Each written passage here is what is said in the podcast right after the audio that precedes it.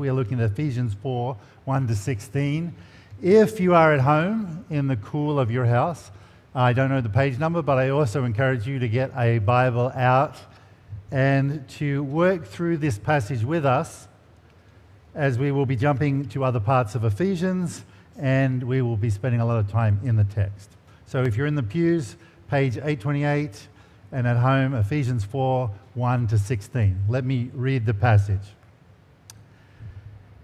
As a prisoner for the Lord, then, I urge you to live a life worthy of the calling you have received. Be completely humble and gentle. Be patient, bearing with one another in love. Make every effort to keep the unity of the Spirit through the bond of peace. There is one body and one Spirit, just as you were called to one hope when you were called, one Lord one faith, one baptism, one God and Father of all, who is over all and through all and in all. But to each of us, grace has been given as Christ apportioned it. This is why it says, when he ascended on high, he took up he took many captives and gave gifts to his people. Now, what does he ascended mean except that he also descended to the lower earthly reasons? He who descended is the very one who ascended higher than all the heavens in order to fill the whole universe.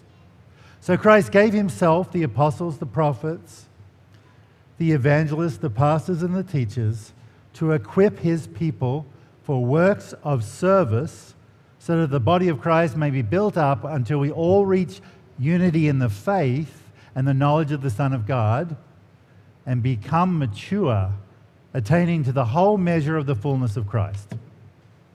Then we will no longer be infants tossed back and forth by the waves and blown here and there by every wind of teaching and by the cunning and craftiness of people in their deceitful scheming. Instead, speaking truth in love, we will grow to become in every respect the mature body of Him who is the head, that is, Christ. From Him, the whole body, joined and held together by every supporting ligament, grows and builds itself up in love as each part does its work. And you also were included in Christ when you heard the message of truth, the gospel of your salvation. When you believed, you were marked in him with a seal, the promise, Holy Spirit, who is a deposit guaranteeing our inheritance until the redemption of those who are God's possession to his praise and glory. And I'm actually going to stop at that point. So let me ask you the question How mature, how mature are you? If you do an assessment of yourself and answer the question, how mature are you? How grown up are you? How non infantile are you? When I finished high school, I had no idea what I wanted to do. And before I went on to do further study, I had a number of odd jobs uh, which frustrated my parents. My favorite one was actually working in a factory, basically making widgets from midnight to 8 a.m. And at 8 a.m., I would head to the beach with my surfboard, surf for the morning surf, go home, sleep, repeat. Work, surf, sleep. Work, surf, sleep. I thought it was awesome. I loved it. I was living in the moment. Life seemed really good. Now, my parents were not as excited about that as and about the choices I was making. They were concerned that I would never become independent and self sufficient, that I would never amount to anything. They would push me to do something with my life. And the conversations started nicely, but they devolved quickly. I heard them say words like, Don't be infantile. You need to grow up. We can't wait forever for you to mature. And I would usually say something smart like, I've heard that maturity is greatly overrated.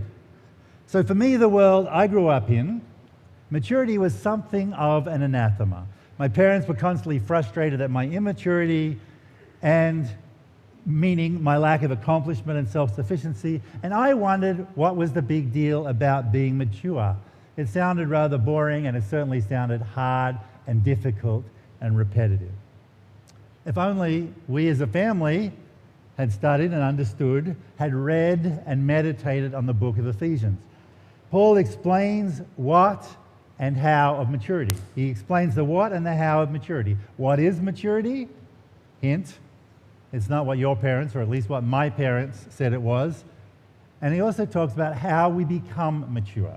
So we're going to look at these two things. What is maturity, maturity and how do we become mature? Well, let's start with what maturity is not. So, what is maturity? Let's start with what it's not.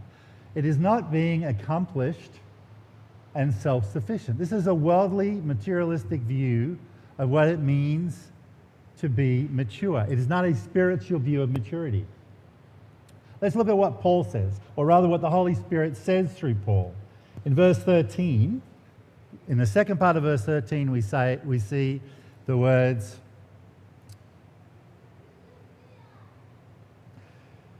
We grow to become in every respect the mature body of Him who is the head. That is, we grow to become, uh, that is, Christ. So to become mature means attaining the full measure of Christ. Now, that's a big sentence, isn't it? The full measure of Christ. What does it mean to attain the full measure of Christ? What does that look like? Well, luckily, at the beginning of verse 13, we actually see what that is. Until we all reach unity in the faith and the knowledge of the Son of God, effectively becoming mature, attaining the whole measure of the fullness of Christ. So the fullness, uh, the, the attaining the whole measure of the fullness of Christ, becoming mature means reaching unity of faith and knowledge of the Son of God. It's a strange definition.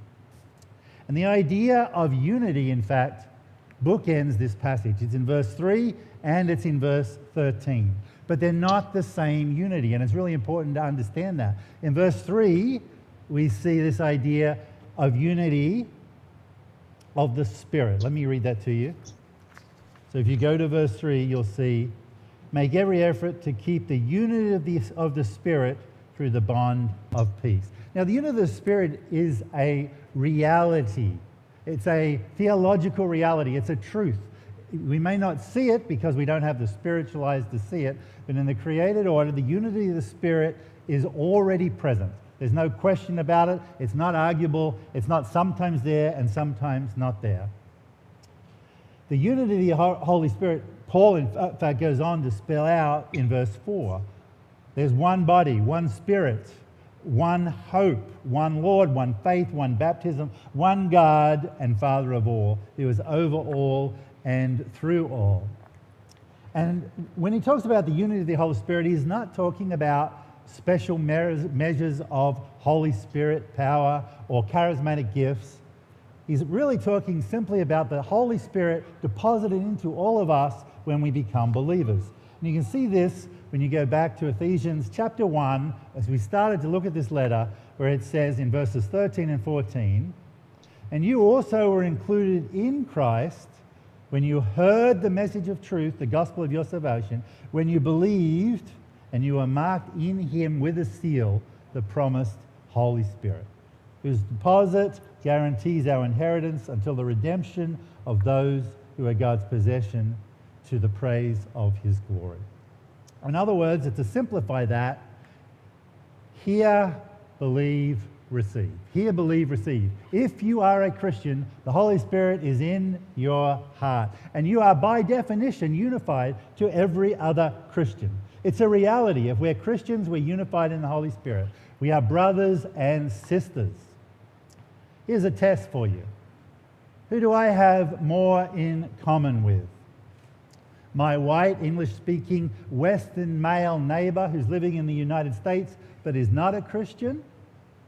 Or an uneducated, nomadic Gujari woman who only speaks Geordie and lives in North Pakistan who is a Christian. Now, what would you think? What would you think? Of course, you would think it's the neighbor, but the truth is, the spiritual truth is, if you are a Christian, you have more in common with another Christian than with anyone else. We have the unity of the, the Holy Spirit. This is a given reality. And here is the maturity question for us. Do I believe this? Do I live this? Do you believe this? do you live this? And what would believing it look like? What would living it look like? It would mean both myself and the Gujar woman were consumed with the mission of the church, with the reality and what is in reality the mission of God. What's really the mission of God. And, and it's why Paul's writing this letter, because he's trying to get us all to come together in unity to live out the mission of the church together. And he, he spells this out in Ephesians 1, back at the beginning of the letter, chapter 1, verse, the second half of verse 8 through 10. And we went through this when we looked at uh, this passage. With all wisdom and understanding, he made known to us the mystery of his will according to his good pleasure, which he purposed in Christ to be put into effect when the times reach their fulfillment to bring unity to all things in heaven and on earth. And this is astounding. It's really astounding when you think about it. Because what's really being said here is that from God's perspective, we, the church, are the center of the universe. The reactive ingredient in the world, the agent of change. Certainly that comes through the power of the Holy Spirit, but He uses us. God is not out there like some watchmaker creating, winding up, and letting unwind. He's not some sort of distant uh, God who pokes occasionally at different things to see what would happen. He is, he is in here doing things through his church, and he's out there doing things through his church. It is through the church that God declares to the world what he is doing in the world. It is through the church that God declares what he is doing in the world. And what is God doing? He's uniting the world under his authority, under the authority of Christ. Sin is dividing, God is uniting. And we see here in verse 3 that first unity, that unity which is a theological truth, that unity of the Holy Spirit that, God, that Paul says, make every effort now, that's a poor translation of that word. One commentator actually translated it as have a blazing zeal. So we could read that passage as have a blazing zeal to stay united as a church as we declare to the world what God is doing. So this is an interesting definition of maturity, isn't it? It doesn't really fit what our parents have told us. To be mature is to have a blazing zeal, to stay united as a church as we declare to the world what God is doing. It's not your parents' definition of maturity, but it is God's definition of maturity. Having a blazing zeal, a blazing zeal to stay united as we declare to the world what God is doing. So the question, of course, becomes well, how do we come people who have a blazing zeal to stay united in declaring to the world what God is doing. How do we make this a reality? How do we make this unity of the Holy Spirit a reality? Now, this unity of faith, which is the outworked unity that Paul is asking us to strive for, it's when we take the unity of the Holy Spirit, which is a theological reality, and we mature. This unity of faith in verse 13 requires two things which rub us the wrong way. Two things which are hard as human beings to accept. They are humility and submission. Humility and submission. So, maturity, this idea of having a blazing zeal to stay unified while we live out uh, the, or declare God's purposes for this world requires humility and submission. Now, I'm not talking about the humility which any polite person has. I'm not talking about the sort of person who isn't braggadocious, who has enough emotional intelligence not to tell you how great he thinks or she thinks she is. I'm not talking about that polite cultural humility here. We're talking about biblical humility, which means knowing something very different. It means knowing two realities. It means knowing that we are interdependent, not independent, and that everything we are is because of Christ. So that's true humility. True humility is not knowing not to tell everyone how great you are. True humility is grounding, being grounded in the truth that we are interdependent, not independent, and that everything we are is because of Christ. Now, you might ask the question why is this even an issue? issue? Why do Christians, excuse me, have a problem with humility or moving towards maturity? And it's answered for us in verse 7. We see here, but to each of us grace has been given as Christ apportioned it. So we've got this picture of unity because of the Holy Spirit. And we've got this mission that we are supposed to achieve because and through this unity. And God has said, You all have different pieces and different roles, and I'm going to gift you differently. I'm going to give you different graces. I'm going to apportion those gifts differently. So grace has been apportioned as Christ apportioned it, and Christ gives us each uniquely to do our own work of the church. And when you have a particular grace or gift, it's quite normal. It's sinful, but it's quite normal to think you're special. You're worthy, or we're worthy, we think we are worthy because of our gifts. We're valuable because of our gifts. We have meaning because of our gifts. Now, sometimes that means we use our gifting to build up our own personal kingdoms. We don't even ask the questions. We don't sit in, in prayer. We don't get on our knees. We don't question our heart's affections. We don't sit there saying, God, how do I build up the body with these gifts? How do I build your kingdom with these gifts? What are the good gifts? What are the good works these gifts you have given me are to be used for? We don't sit in that posture before God, asking and praying for Him to guide us to the things He has called us for.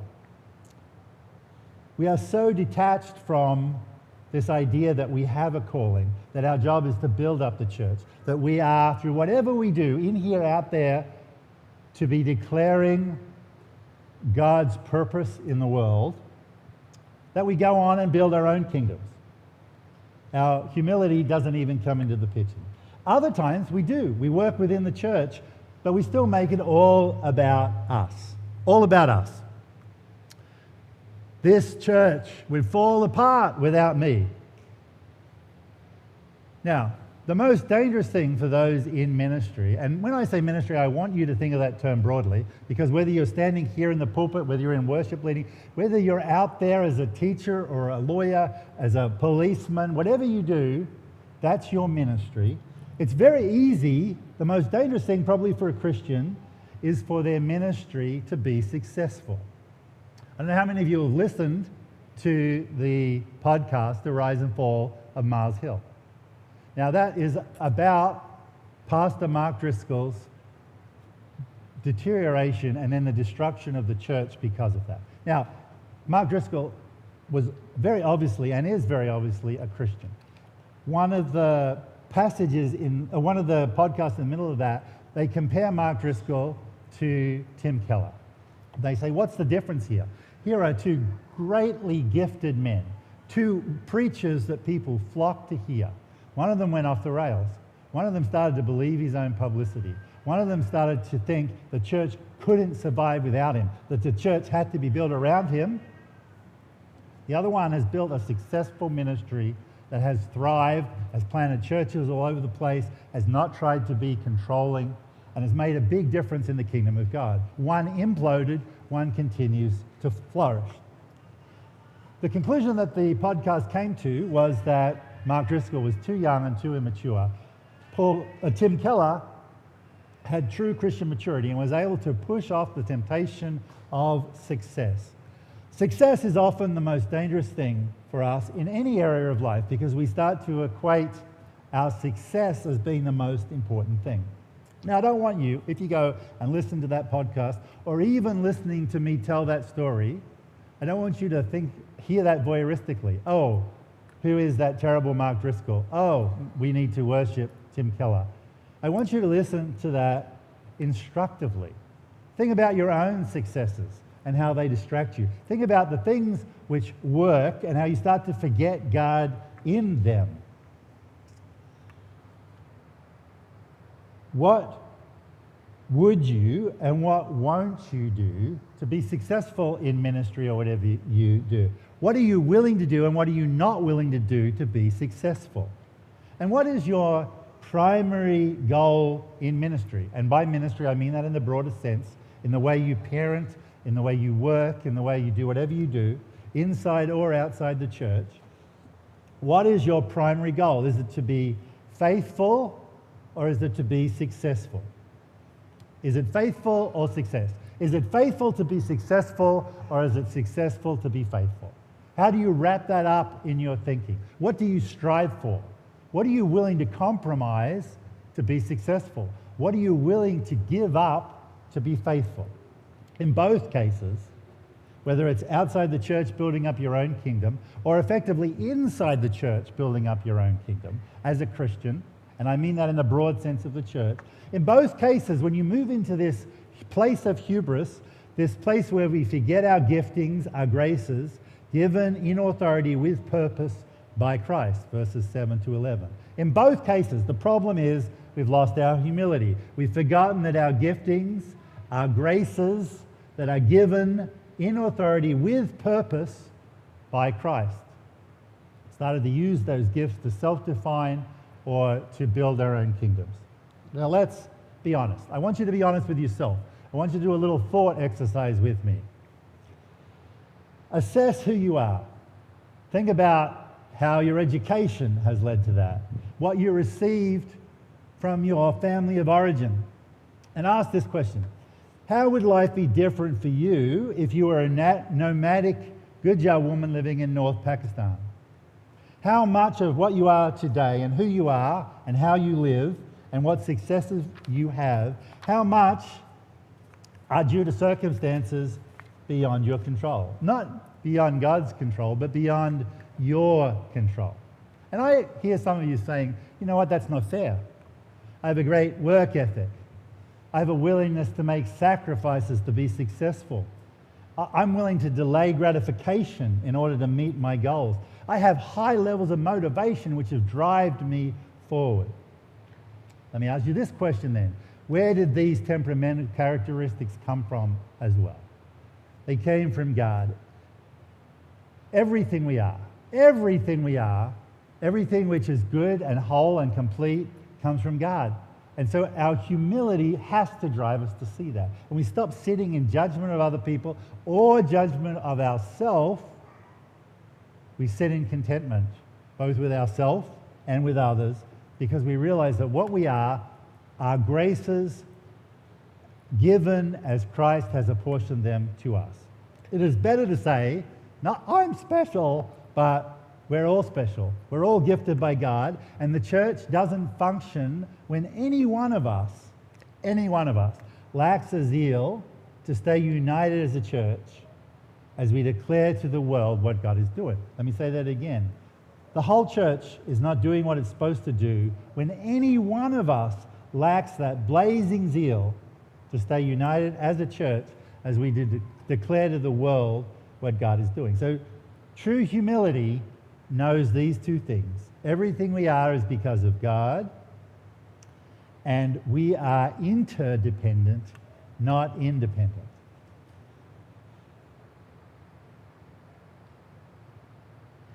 Now, because of that, Christ set up the church in a certain way. He created a human architecture in the church. And through this, in verse 11, we start to see an authority at work. We start to see him giving authority to certain people with responsibility to build up the church. Let me read you those verses. Uh, verse 11. So Christ himself gave the apostles, the prophets, the evangelists, and the pastors and teachers to equip his people for works of service so Christ, in his authority, commissions leaders for the church. Now, if you're a leader, if you are a leader in the church, you are to submit to the role of edifying the body. And there's a lot of work in that. We have work who have to ask themselves, what does it mean to prepare uh, for worship on Sunday?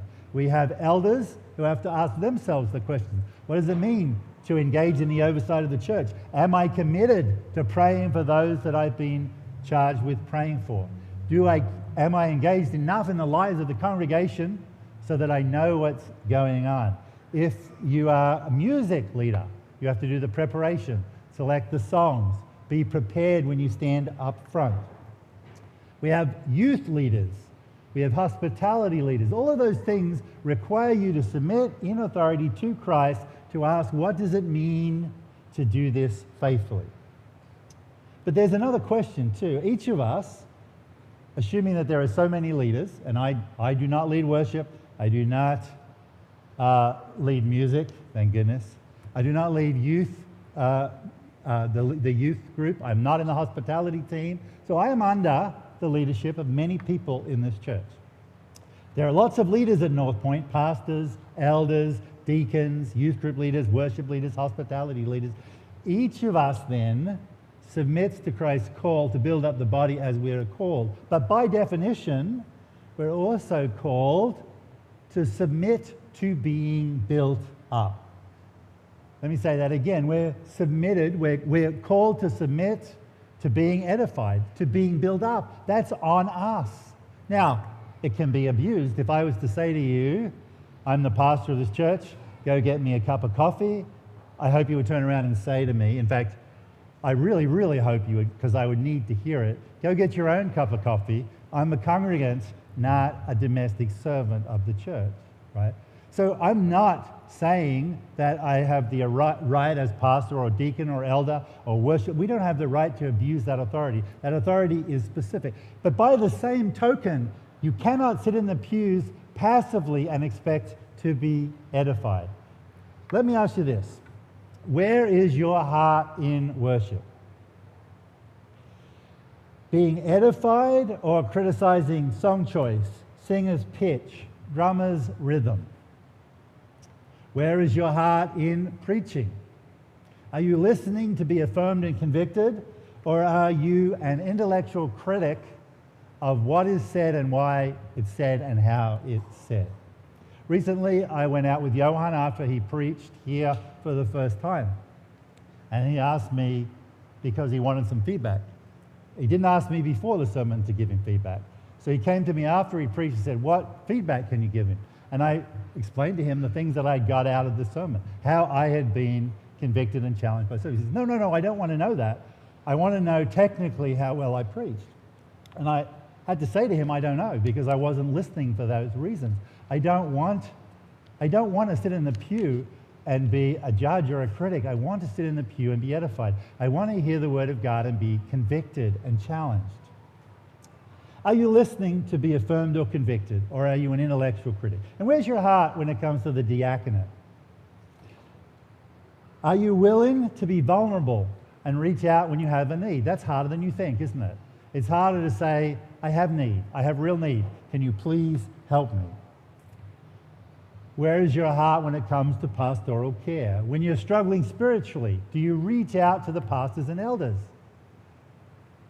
Part of submission is choosing in maturity to find the path of being edified. Now, some of you do these things. I love the fact that some of you who are struggling in marriages come to us. Some of you are struggling because things are going well in your job come to us or your small groups. Some of you who have COVID or other illnesses come and ask for prayer. Some of you need help putting in or taking out air conditioners, and you ask for help. And the irony here, the real irony here, is that those people who are vulnerable, those people who recognize their interdependence, those people are the mature ones. Not the ones who think they can hold it all together. It's the ones who are vulnerable, who recognize their independence, who in humility realize we all have different ways we can give and contribute to each other. So let me ask the question again How mature are you? How mature are you? And remember, maturity means having a blazing zeal, a blazing zeal to stay united as a church as we declare to the world what God is doing. So this means equipping, becoming equipped, and engaging. Now, Tom, uh, not Tom, um, John Stott has this saying. He said that so many Christians in the Western world, and I think this is probably North Point's biggest problem, so many Christians in, in the Western world are tadpoles. And what does he mean by tadpoles? It means they're all head. There's nothing more to them except for a head. And there's an antidote to this big intellectual head knowledge about Christianity. It's when you feel that you're missing heart, that a, a heart learning or a hand serving, there's a tadpole antidote. And that is, in very simplistic terms, is to add heart learning and hand serving. It's not that hard, is it? I mean, of course it's hard, but it's not that complicated, is it? So, if you're feeling stale in your faith, it could be that you're not maturing, that you're not maturing in a Christian way, that you're not growing up in the faith, that we as a church in the West are consumed with success rather than faithfulness. And you're bought into that. So, why aren't you learning? That's the question to ask. Why aren't you in your heart learning? The first question to ask is Do you really want to be edified and built up? Is that what you really want? Or do you want to come here and sit in judgment on different things? Or any other church?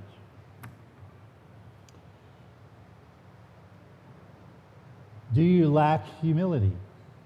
If that's the case, if that's what's driving your lack of desiring to be edified, if you lack humility, remind yourself that you're only what Christ has made you.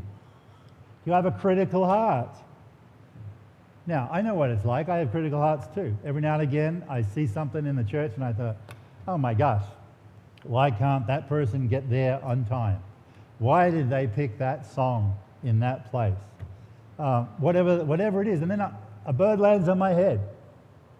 A critical spirit comes in. And then I have a choice at that point.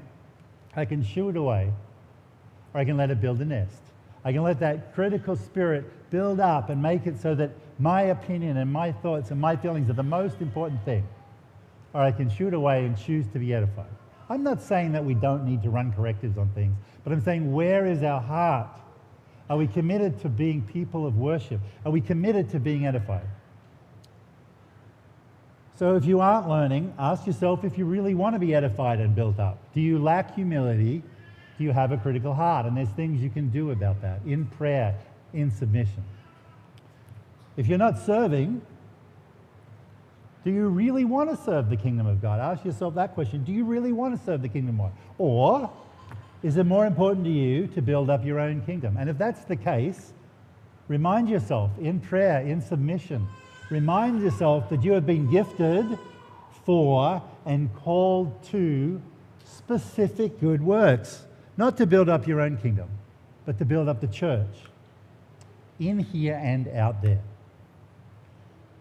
Let me ask you this question Are you using your gifts to self define, or are you looking to be led by Christ? Are you in prayer asking the question, How do I build up the body with these gifts? How do I build up God's kingdom with my gifts? What good works are my gifts to be used for? Is that your posture in prayer? Is that your posture in life? Is that the burning question? Is that the blazing zeal that drives what you do? That's the question, isn't it? Do you have a blazing zeal to stay united as a church as we declare to the world what God is doing? So, again, let me ask the question Are you mature? And let me ask you this to conclude. What does this mean when you hear me say, Are you mature? How mature are you? You go to a place of head knowledge, intellectualize that question? Or do you hear that with conviction? And do you ask yourself, I need to become a man or a woman with more humility, with more submission in my life? Let's pray. Lord God and Heavenly Father, you teach us that maturity is about humility, which is about realizing that everything comes from you and that we are interdependent. And that it is about submission. That it is about submitting to being edified. That we have to take an active role in prayer, pursuing you, looking to be edified. Father, I pray, Father, that you give us hearts that desire to be mature as you define it. That you give us opportunities to serve and grow, that you show us what you have given us your gifts for, that you draw us to those things, that we look for how our gifts are to be used. Father, help us to be people not just of head knowledge, but of heart learning and hand service. We ask these things in Jesus' name. Amen. We are looking at Ephesians 4.